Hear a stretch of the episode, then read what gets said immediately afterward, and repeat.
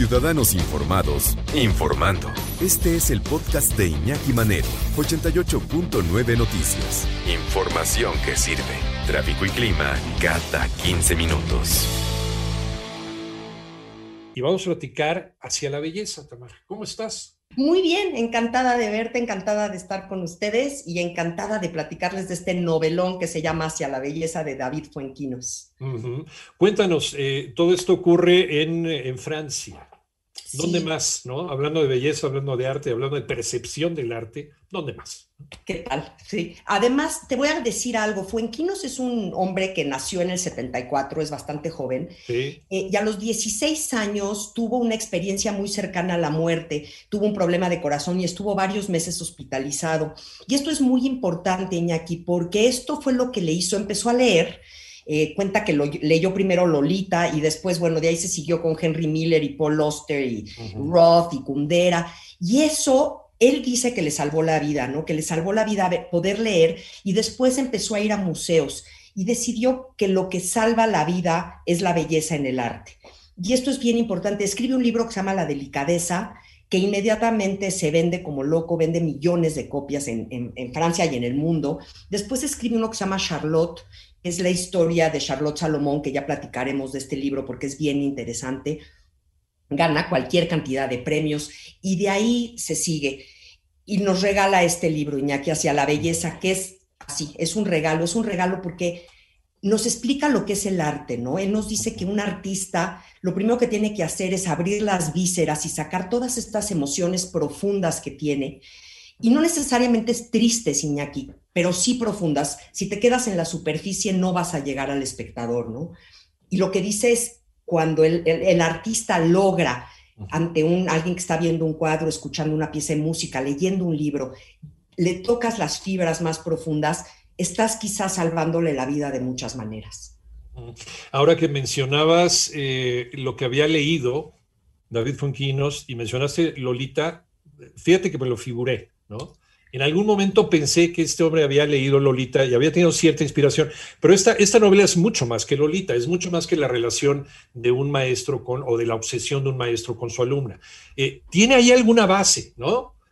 Pero que te la recuerda, pero esto va, va mucho más eh, al fondo, incluso hasta el, del inconsciente humano.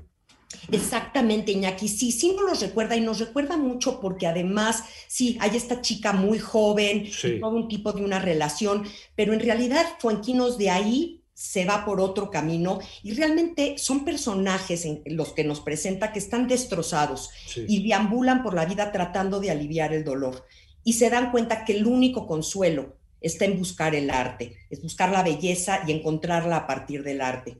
Y hay una pregunta, Iñaki, que nos pone Fuenquinos que a mí me movió muchísimo, porque nos dice, ¿qué en tu vida te haría decidir dejarlo todo, acabar con todo y tirar todo y cambiar de vida?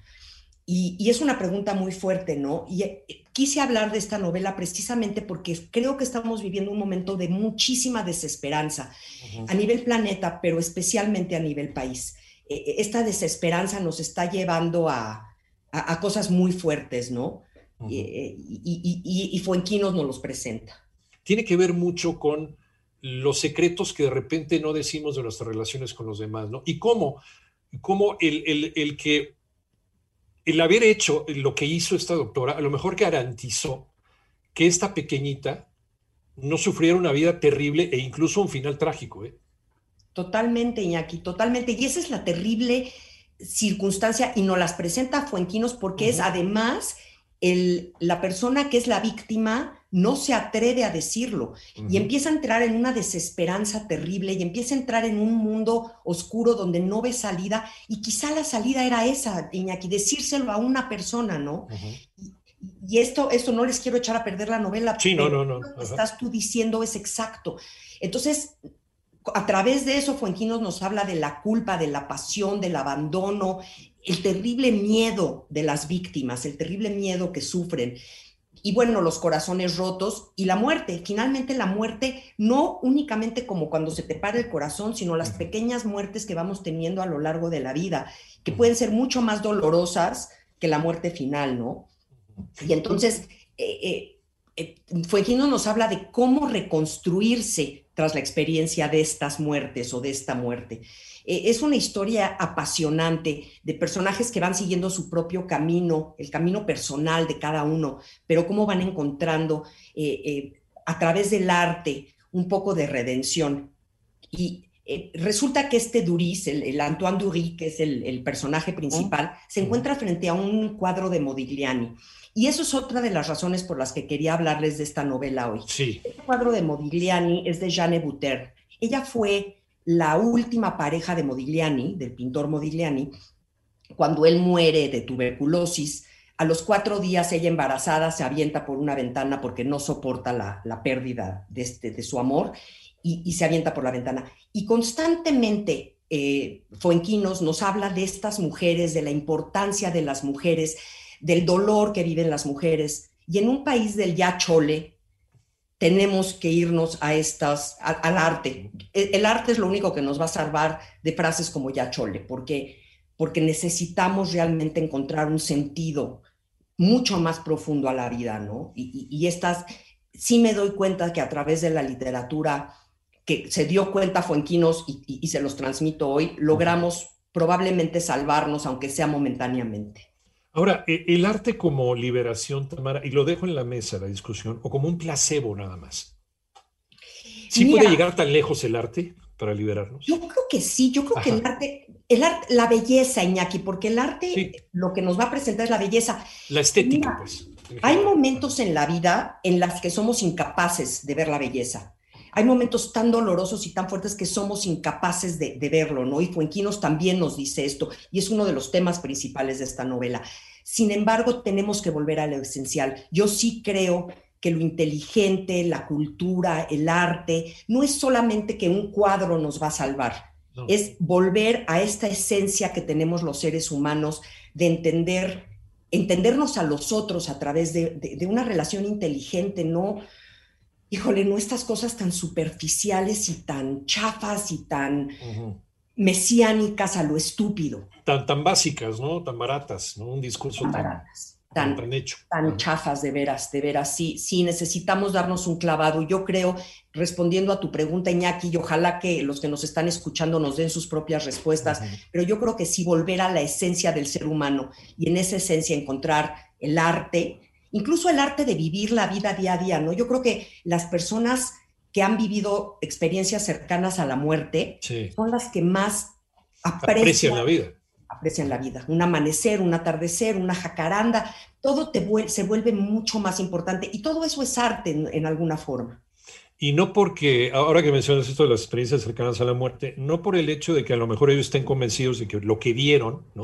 haya sido real, ¿no? Estas escenas sobrenaturales, porque también está la otra teoría de que es simplemente el oxígeno que se le está acabando a tu cerebro y te está imaginando, haciendo imaginar cosas. Bueno, e, el hecho de haber sobrevivido a esta experiencia, de haber regresado a la vida, te hace esos cinco minutos que vas a seguir vivo, pasarlos lo mejor posible, ¿no? Sacarle todo el tuétano, el carpe diem, ¿no? Sacarle todo el tuétano a la vida, chuparle a la, vida lo, más posible. Es que te das cuenta de lo frágil que es la vida. A través de una experiencia así, y, ya deja experiencias donde ya estás al borde de la muerte, haber tenido COVID y sobrevivirlo, estar ahorita vivos nosotros, hoy día nos tiene que decir, somos muy, muy frágiles, o sea, yo puedo estar aquí ahorita y en dos semanas puedo estar muerta. Más, siempre fue así, pero hoy está más claro que nunca, ¿no? Entonces, esta fragilidad de la vida la hace también muy bella hace que no querramos perder el tiempo en banalidades, en peleas, en enojos, en celos, en, cosas que no valen la pena. Y, esta novela lo que nos está mostrando es que eh, el encontrar eh, esta apreciación del arte, la que tú quieras, por eso hay también cursos de apreciación del arte, no solamente es quedarnos con aquello de si me gusta es arte, si no me gusta no es arte, porque también, también dentro de la apreciación de una obra, sobre todo de un arte plástico, eh, si te platican cuál fue la intención y la vida lo que había detrás del artista, te enriquece más. Y, ah, pues sí, ah, pues eso es un toro en el Guernica, ah, pues con razón. Y esa mujer acaba de perder a su hijo, ah, pues claro. Y esa espada significa el fascismo, ah, entonces ya le entendí, ¿no? Claro. Te hace apreciar más algo que antes para ti eran cuadros, eran monigotes sin ningún sentido y sin ninguna, eh, sin, ninguna intención estética, ¿no? De acuerdo a lo que para ti es la estética. Totalmente. aunque hay dos, partes, Iñaki, yo creo. Yo creo que el, primer contacto con una obra debe de ser la persona con la obra de arte sin explicación. Eso, eso es mi idea, ¿no? Pero, ¿qué te genera? O sea, yo la primera vez que vi un cuadro de Rothko, me temblaron las piernas y no sabía qué era, pero sabía que algo estaba ocurriendo en mi vientre que nunca había yo sentido. Y ya después cuando te explican, entonces ya lo entiendes a nivel cerebral, es que uno es visceral y el otro es mental.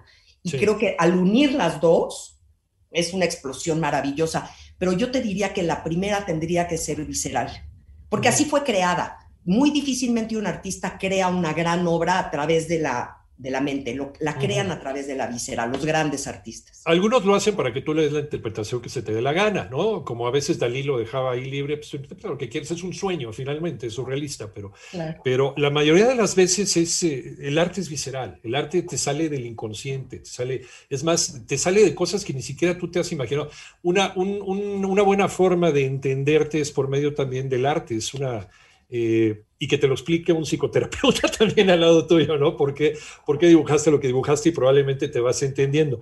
Pero, pero ese, ¿por qué dibujé yo esto? Pues no sé, pero sí lo debo de tener adentro. Ni siquiera el mismo artista sabe por qué hizo eso. Te cuento que ahorita con mi novela que, que, salió, sí, de pronto he tenido interpretaciones de personas que digo, wow, eso quería yo decir.